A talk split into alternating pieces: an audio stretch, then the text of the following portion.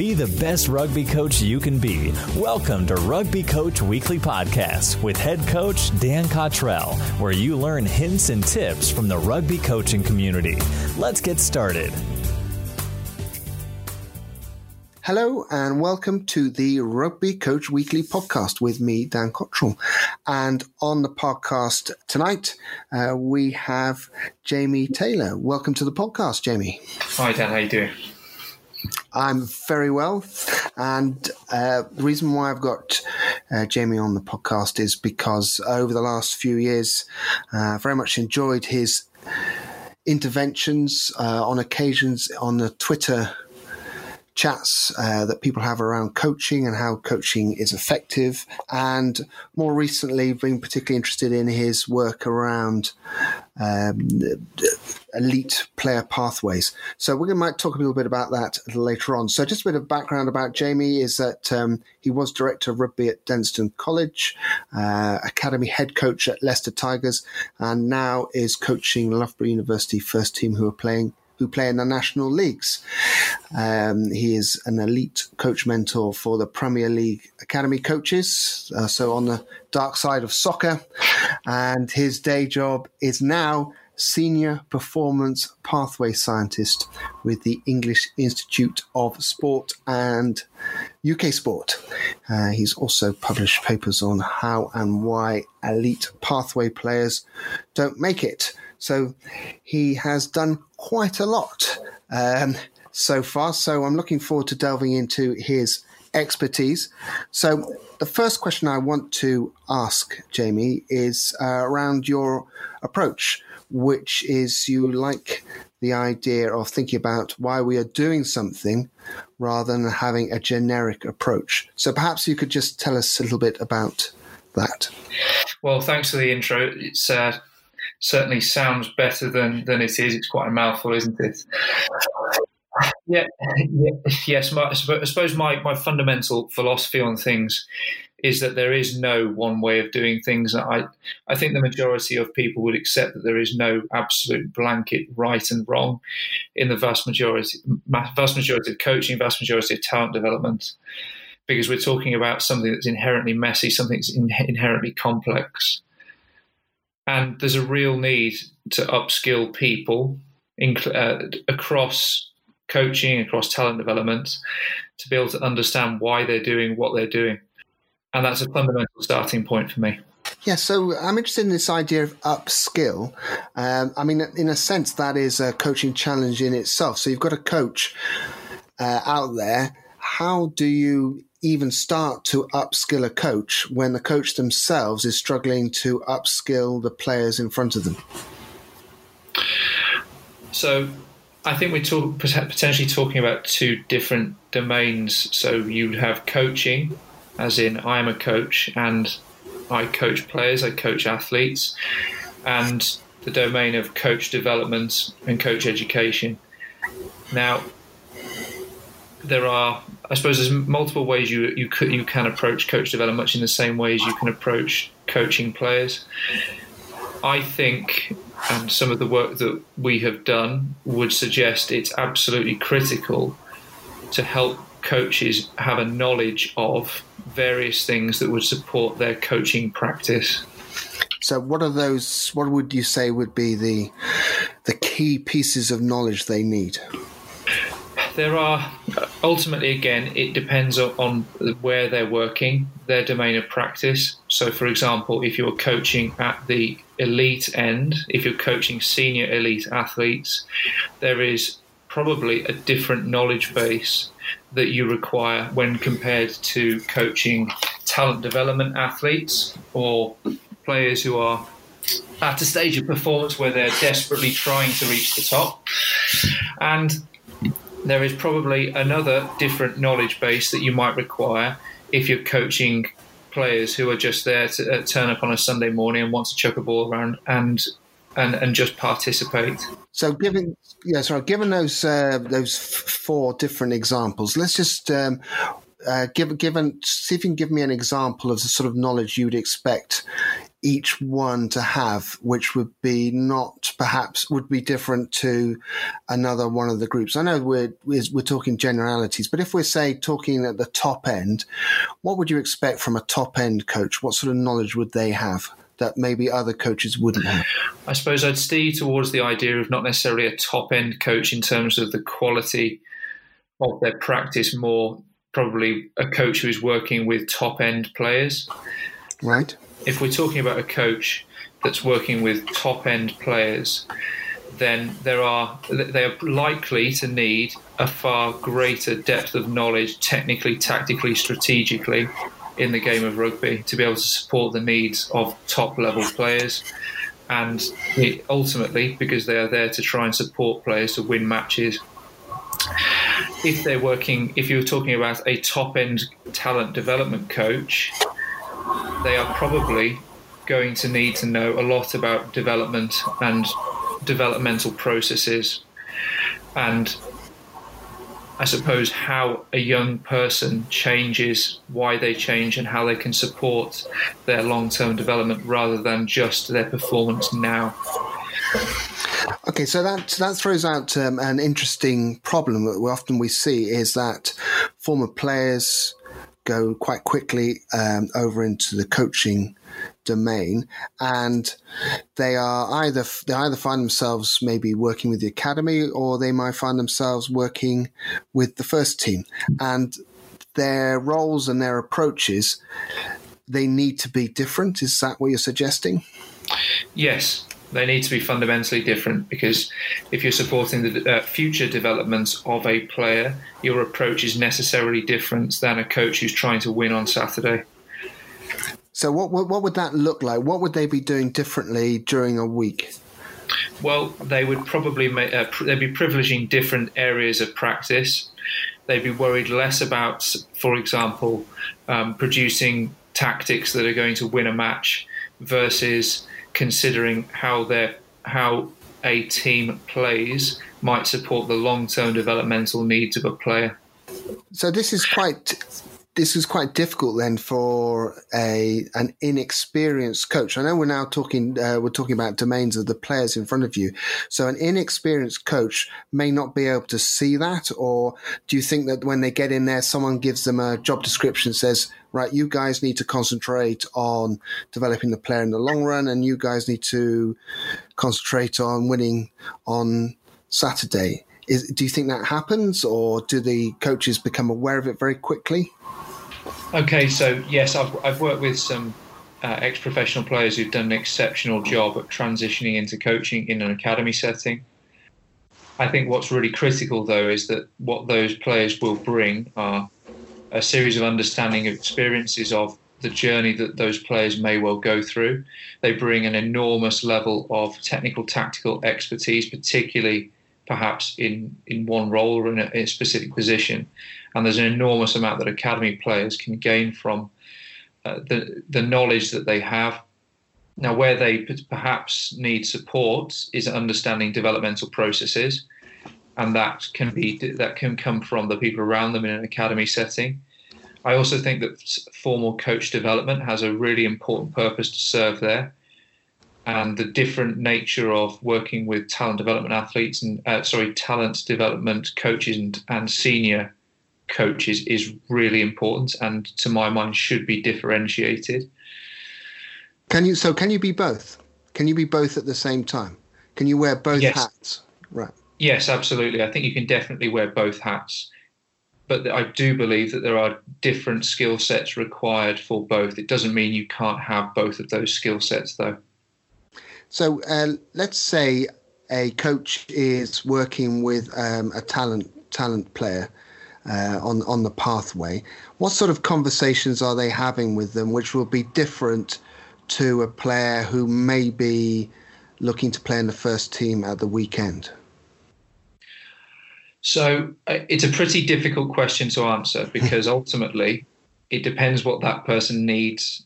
And a hmm. senior player may well require a conversation that a development player needs but I would suggest that for the most part, the coach's intentions will be driven not necessarily by winning, but the, uh, the sorry, the talent development coach's intentions won't necessarily revolve around winning at the weekend. They should revolve around preparing that player for their long-term future. Now, obviously, we do, we are talking about it depends on, and uh, it's very difficult to be general. And in fact, that's probably what I was talking about right at the start. Well, you were we're talking about the generic approach. So it's it's a little bit scary, I suppose, for coaches because they're going to be faced with hundreds of different situations, perhaps on a weekly basis, and they're going to have to deal with each one as they as they as it appears in front of them. So they must have some form of template to say, right, here is a problem. I've not necessarily come across it before. This is how I deal with it. What would you suggest to somebody who's maybe newish into coaching in terms of having to deal with the multitude of different situations they're going to face? Well, I suppose first of all, I th- think that they they're in the wrong business if they want simple. right. Want uh, an A to B to C to D approach, because it, regardless of what people may think it is, it's definitely not that. Coaching practice is really complex, and it's really difficult to do and even harder to do really well. So I would urge people to be comfortable with that complexity, but also it should necessarily stimulate people's, uh, or it should engage people and motivate people to go away and, and learn more to support the development of their practice. And where are they finding this learning from? Where are they going to? Well, I would suggest there are betterer and worserer learning uh, eh, sources for learning. Uh, and it obviously depends on the level of the coach. My bias, and I suppose you talked about my bio at, at the start when I, I have it done some empirical research.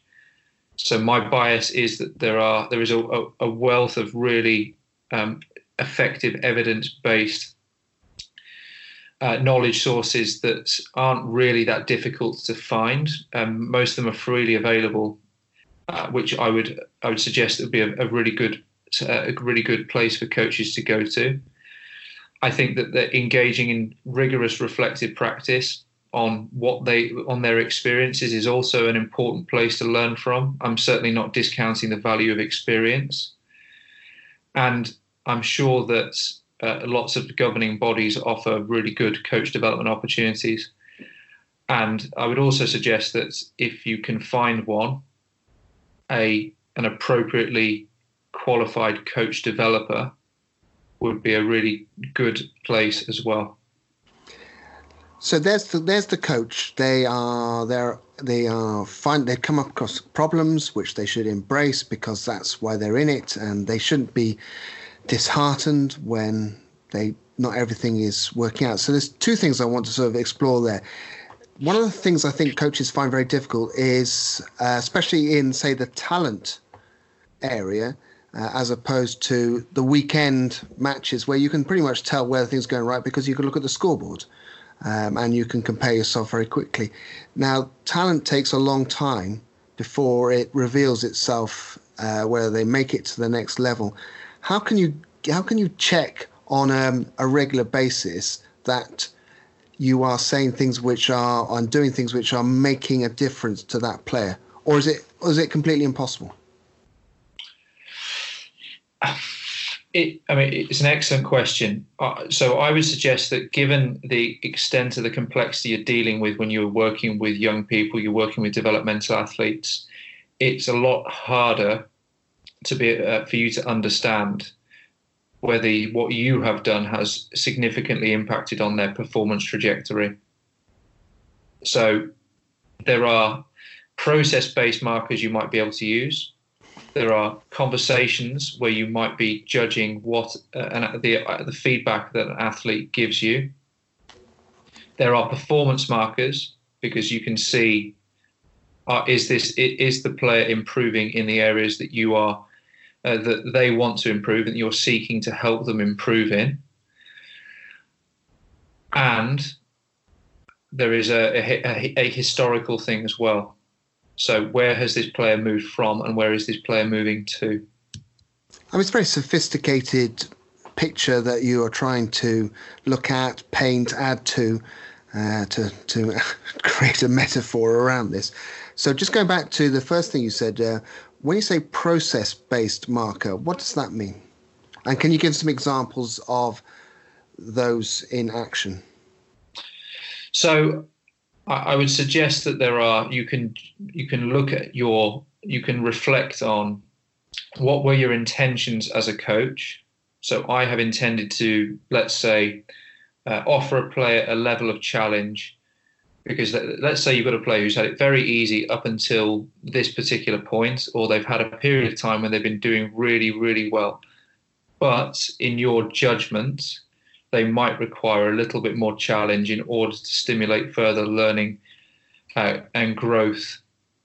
So, your intention is right, okay, we're just going to make this a little bit tougher for this player now. Now, that could be uh, offering a particular challenge, it could be changing their position, it could be playing them up, it could be playing them down. There's a range of different things you might be able to offer.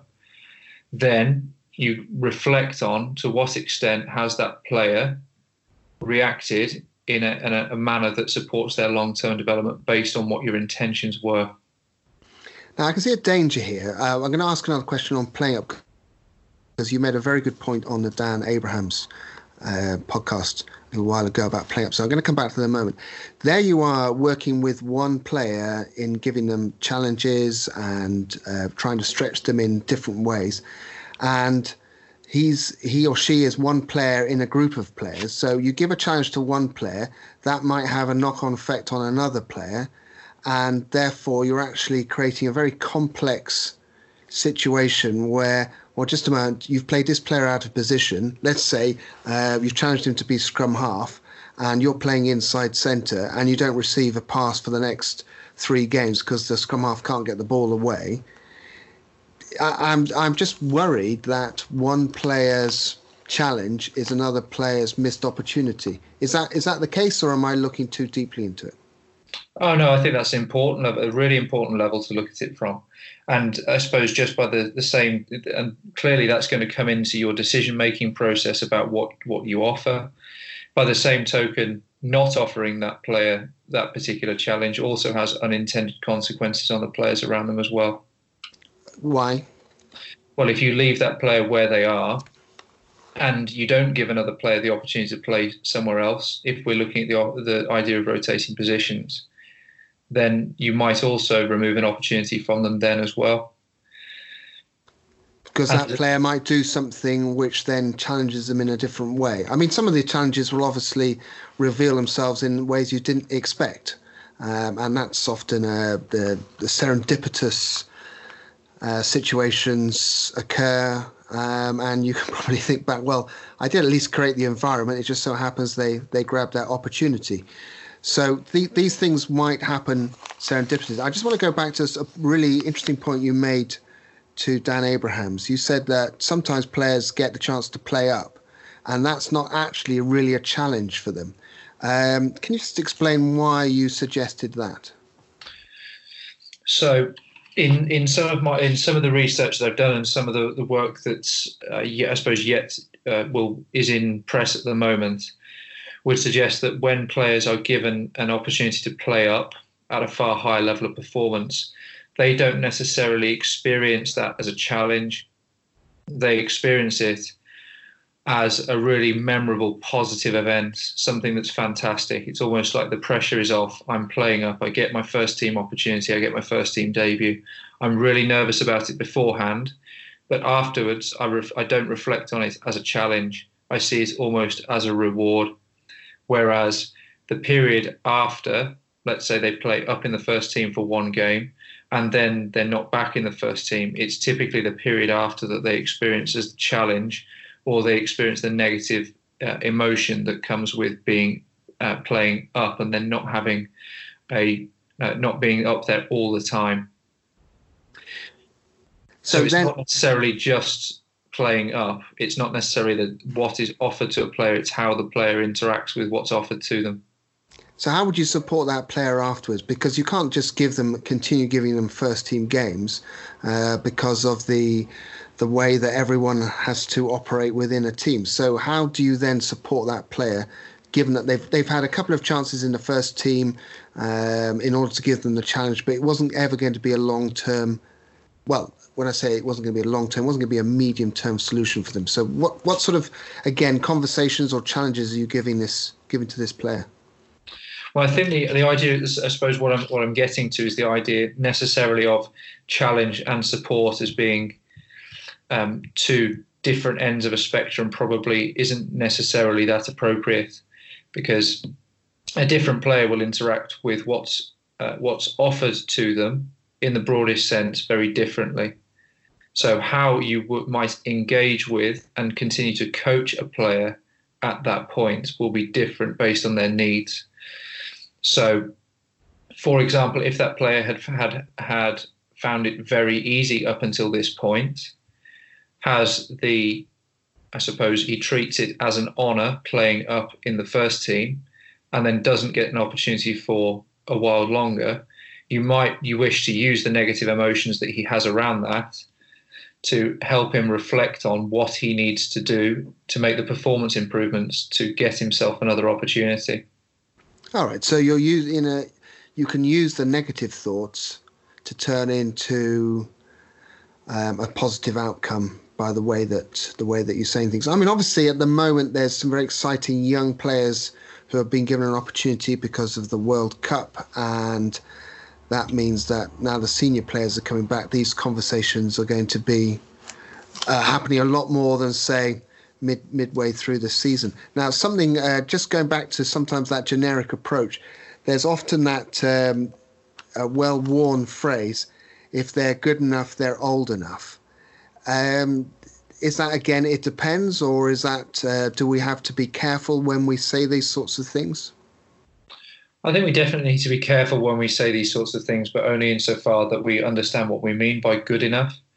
Because ultimately, if a young player is physically, technically, tactically, psychologically appropriate for the long term world class levels of performance, then definitely. However, what does I would have a question around what good enough means. If it means that they've had a very easy journey all the way up, and they might not necessarily be physically ready, psychologically ready, then we need a real no, uh, we need a real level of caution about what where they play, how long they play, and what level of challenge is offered to them. Um, so, so I'm thinking mentally now, because obviously um, a big, a big strong player can um, come and be physically probably fine, and they'll develop over time. But mentally, they're going to be. Uh, someone uh, watched the game the other day when the Bath winger came on, um, and the commentator said he'll play with no fear. He's got nothing to fear. I mean, I'm sure he had worries and fears. He t- first touched the ball, he rounds his um, the fullback and scores, and it was um, it was very exciting. Um, it's the mental thing I worry about. Um, so it might be in two or three weeks' time he's not back in the first team. Is that is that the thing that we need to worry about, or are we? Am I again trying to get too much detail? No, look, I, I, definitely don't want to get in, get into commenting on individual players, mm. particularly mm. when I don't have any knowledge mm. of that player other than watching him score that try the other mm. day. I um, I don't necessarily think it's a, a, case of worrying. I think it's just a part of the coaching process. How do you help that person improve their long term performance? And it's it, thinking in that vein rather than worrying too much. I think is a would be an important feature of whatever coaching intervention that player is now offered. So I get the sense of the the key word really here is care, uh, as opposed to anything else. Thinking about the player as a whole, as opposed to thinking about very short term short term routes for them. Okay, so I just want to move away from that um, I idea we've just been talking about and move on to something a little bit more specific now. Um, and particularly interested in, given that you worked across a range of um, teams and with different scenarios, coaches intervening in sessions. Mm. Um, now, this is a slightly different line to where we've been going on. And, and obviously, it does depend. So maybe we'll create some scenarios, but the session is starts and you are watching from the sidelines or you're in the middle. So that may indeed change the way you intervene. From your own point of view, the way that you coach, what's your sort of attitude or the way that you you take take this session? Well, ultimately, I suppose if I return back to my starting point, well, it, it depends what what I'm trying to achieve and why I'm trying to achieve it. Right. And my actions shouldn't be dictated by a, a my coaching approach, my coaching style, but I should be able to vary what I offer based on the needs of the players and their long-term performance aims rather than I, I, I decide I am X coach and that's the way I do it because it's the right way or it's the way that I do it. So you've got to play. You've got to coach from what you see in front of you. So give me an example of uh, how that might play out, uh, maybe in one of your recent sessions. Okay, so uh, I'd be thinking of a, a recent session that we set up where uh, there were a number of areas of, I suppose, to give you some context. Then I'm thinking about a session where uh, we've had a number of players just moving around between different squads uh, a number of players that might be a little bit lower on confidence based on their recent performance and based on their long term needs. That probably needs to be a, a higher level of um, of slower, blocked, massed practice to boost confidence in particular areas of the game that help build their confidence and may well support them uh, performing more effectively in the short term and in the meantime, hopefully improving their long term prospects because they've just been subject to a very high level of challenge that they haven't quite been able to meet. So, in that situation, uh, for example, set piece work, scrum, and line out was more blocked and more massed. And when I say that, that might be what you would consider drill based practice to look like, but uh, there'll be another term I'm not that keen on. So uh, let's just go back. So let's uh, say we've got um, you're doing a, a, scrum practice, and um, a player is not quite getting one of the techniques right. How? What does that? In the way that you approach that situation, can you give me an example of what you might do? The player's not quite getting it right. Maybe his uh, his foot position is back position. I mean, I'm just showing I'm right on the edge of my scrummaging knowledge here. But just uh, how would that? What would you be doing? What would you be saying? Well, I hate to say it, but I think it very much depends on uh, on a whole range of things. I right. think number one, particularly given if we're talking about scrummaging, there is a safety element that may not appear that much in other areas. So if a, a non coaching intervention puts that player at risk of injury, then it clearly would change what I did. However, what I chose to do will depend on what it is, uh, the extent to which it might be able to be, uh, given the time constraints that you have on practice. Is there a better vehicle for supporting that player, offering a coaching intervention? is it absolutely critical to offer a short term piece of feedback? Will the player's learning be supported by delaying feedback and offering it at a different time? Is the player in a position to hear that feedback? There are any number of different combinations of things that you would change what you did. Right. So let's take it away. I mean, uh, take it away from the safety aspect, where a coach intervention will probably be uh, immediate and very clear. Let us say that um, a player needs just uh, there would something that you can see which would improve them. Now you talked about feedback, and there's feedback at that moment or feedback afterwards. When would you give feedback in the moment, and when would you give it afterwards? And how what, would that feedback be a, a question, or would that feedback be actually, this is how you do it? Well, I'll and give you. You're not, you're not allowed to do any more to Pez. You're going to have to give me straight examples. You you'll be very good as a politician in uh, answering around the question. I want specific examples. Well, I, I, do think it's important that each, if we talk about the complexity of coaching, we started with uh, coaches faced with hundreds of de- hundreds of decisions that they may or may not be conscious of as they go through a session. Uh, there would be an, uh, in these sorts of conversations it is a little bit difficult because you need more to know what you would do. But if I if I reduce it down to a couple of dimensions of feedback, one would be the idea of immediate feedback and delayed feedback.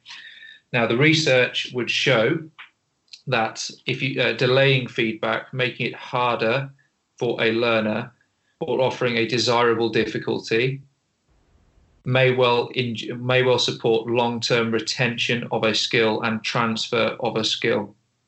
However, offering immediate short-term feedback may well improve them quickly in front of you, but it may not transfer and uh, and be retained as well in the long term. Oh, right. However, so I'm, I'm, interested by that because, um, again, some of the research I've read is sometimes the feedback in the moment uh, allows the player to have a much clearer idea of where they went wrong, but they may find it difficult to remember what where they went wrong, maybe in four or five minutes. But what you're suggesting is that you you don't actually delay the feedback in one way, you're actually giving them a different challenge to maybe help them. Is that what you're suggesting?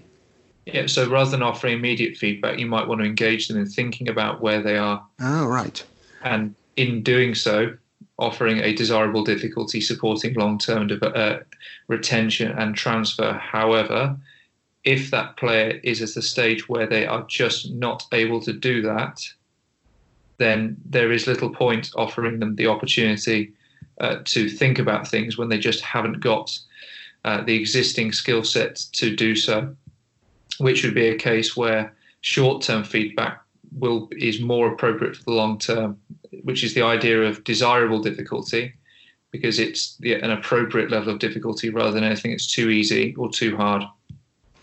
So again, this goes back to something you've said uh, earlier on about coaches themselves and the idea of knowledge. Um, now, this could turn into a very deep question. Uh, so, knowledge uh, is your brain um, remembering things, um, and it goes into your long-term memory, and you remember it. Now, we know that muscles don't have memory. Um, so when you're telling a player something, they're hearing the words, but that doesn't necessarily go into actions. So how do you believe that their actions become more like habits? Oh, you're uh, asking a big question. That's I know, I know. that, that sits out my outside my area of expertise, and I would suggest that at times like uh, I suppose to answer the question, I'd refer probably more to a I suppose, rather than the mechanism of how it happens, um, I would probably lean on the process, uh, lean on the process of of coaching. How does how does how can a coach support that? Right. And again, it ultimately depends on. Uh, there's a significant factor of how you believe it happens, but there are. Uh, I, I, in my view, there are knowledge bases that a player can have that support their reflection on their action that help them develop their uh, develop their skilled action. I'm certainly not suggesting that there's a list of a, a, a, player carries around a list of things in their head and they go through move my foot here, do this, do that, um, in a very consciously controlled manner. However, it doesn't mean that skilled action can't be learned as a result of deliberately internally focusing.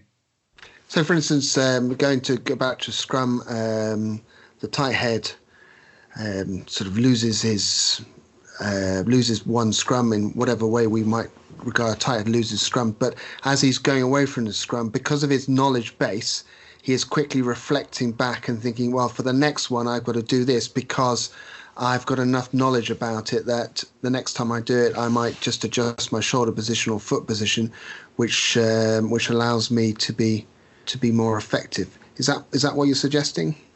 Yeah, I would definitely be suggesting that, and I hope that part of the role of a, a coach is to support a player both gain that knowledge base, understanding what an opposition might be doing and how you might tactically counteract it, and also uh, by if talking about the example we gave earlier, by offering immediate short-term feedback on an ongoing basis, may prevent a player uh, engaging in that process when they're on the pitch. Now that's interesting for me because um, I sense that in my own coaching, I've probably jumped in a bit quicker now to give immediate feedback, try to be in the midst of it, as as not stopping the game perhaps or stopping what the actions, but trying to give that player some personal feedback as opposed to uh, maybe reflecting at the end. So again, the skill of the coach is to know when to step in, step out, and and judge the situation. So again, sticking to um, one of my favourite areas, uh, despite staying out of the scrum since the age of about 14, is scrum scrum training and hitting scrum machines. Now, where does that fit in to the coach trying to create the habits and then feeding back? Because uh, where I'm going with this is that a scrum machine uh, is often criticized because it is just um, a set of pads which don't give you the same sort of feedback. Uh, that's, that's like a multiple question in there. So, what what are the benefits really of using the Scrum machine? Are there any? And what do we need to be wary of? Well, I suppose fundamentally, we know that the greater the specificity of practice, so the more practice looks like the game, the more likely you are to be able to learn and transfer. Now, it's pretty obvious that a scrum machine is not the same as scrummaging against another pack eight on eight. However, there are other important considerations I'd have. So it, there are certainly useful means for a scrum machine to be used. There are if, for example, we are working on a specific area of our timing or on our sequencing or um, our, when we sync um, and our timing is an eight, then I think they're a really useful, uh, a Scrum machine is a really useful tool. Uh, there are scrum machines also change the nature of the way you set up. So, for example, a hooker has to have his foot up. He can't um, he can't take his foot back if you're engaging on a scrum machine instead of going eight on eight.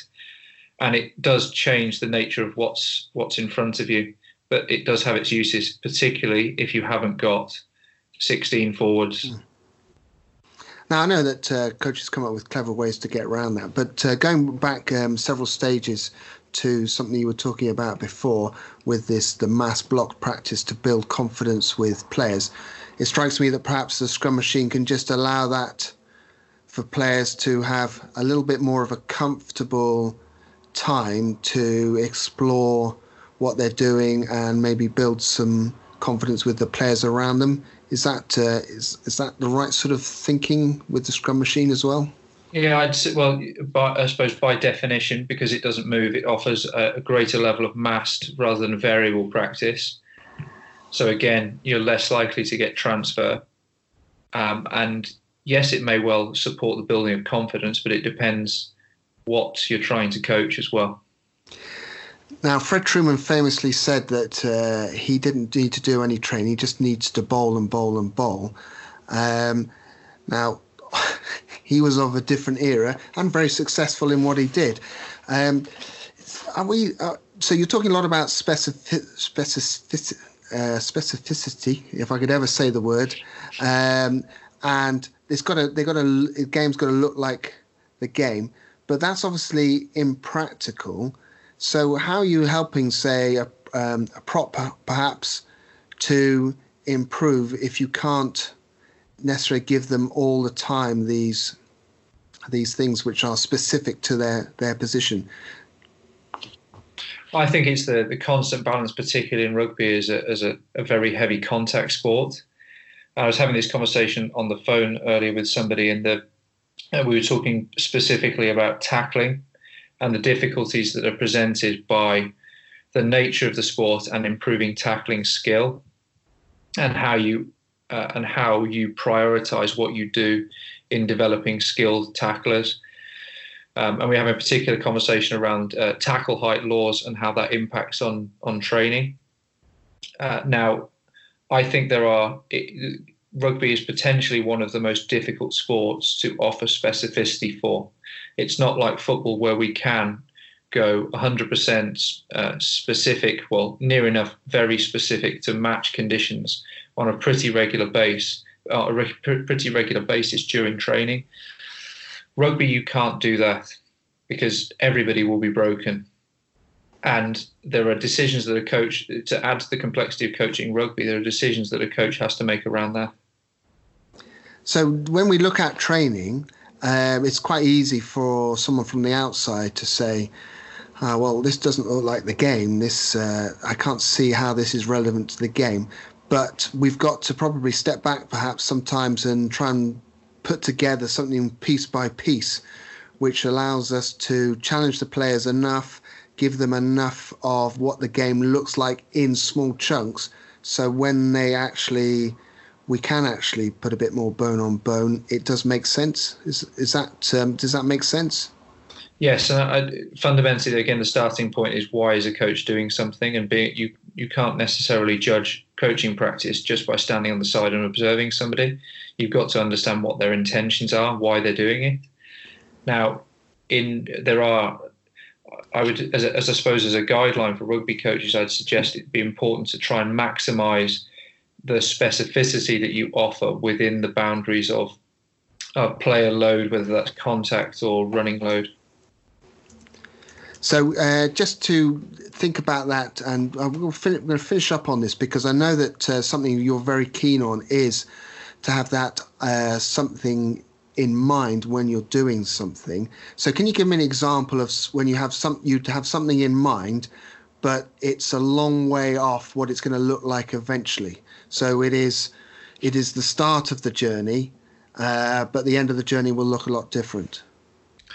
Okay, so if we uh, we'll talk about tackling because that's the, the example we've just been just been using. Mm. Now, um, to, to, my mind, I see very few uses for a tackle sausage, the the big the things that just fall over when you touch them. Mm. I don't see a great deal of use for them other than perhaps improving the confidence of somebody who's never tackled before. However, a tackle shield which people run around with, that typically gets a pretty bad rap because it's not like tackling uh, a guy running at you with the ball. I think it offers a useful halfway house that might help improve the movement competency if we're uh, developing tackle in a technical sense at relatively low risk. Now, that would be an example of if it's used effectively, and it's scaled up, scaled down where appropriate, where making contact with a bag in a very linear fashion may support the development of tackle technique as long as it is then scaled up appropriately and at some point meets the needs of what somebody will need to be able to do in a game. Ah, and I think that's quite an exciting thought, really, because um, a lot of more recently, uh, as you quite rightly, the uh, ruck pads, tackle pads have had a, a, bad rap, and probably because coaches have not seen why they're using them. They just reckon, well, they'll, they'll be useful, and we'll just run into them, and they've they've not built it into this. I'm not sure if it's necessarily a spectrum, but it's a path of moving towards towards the the end. Jamie, that I mean, there are so many more questions to ask out of plenty of the things you've said, and um, but what you've given to me is um, some really key things to take away, especially in terms of the feedback in the moment and the feedback in delay. Uh, that we shouldn't look as coaches in terms of their expertise, but the well, who they're coaching in front of them, and then uh, at the end is having that the approach is the most important thing really is to understand why you're doing it. Um, and it doesn't necessarily mean it's going to look exactly like the game when you're doing it, but as long as you're on some sort of path. Is there anything else you would add into uh, as a summary of what we've we've covered? Yeah, I suppose just on that on that last point, I'd, I'd urge coaches to maximise specificity, specificity. I'm struggling with it now as well. it's my fault. maximise specificity if they can um, but so, for example, don't just get uh, just don't just get players running into tackle bags up and down, up and down, and then expecting them to be able to transfer into the game.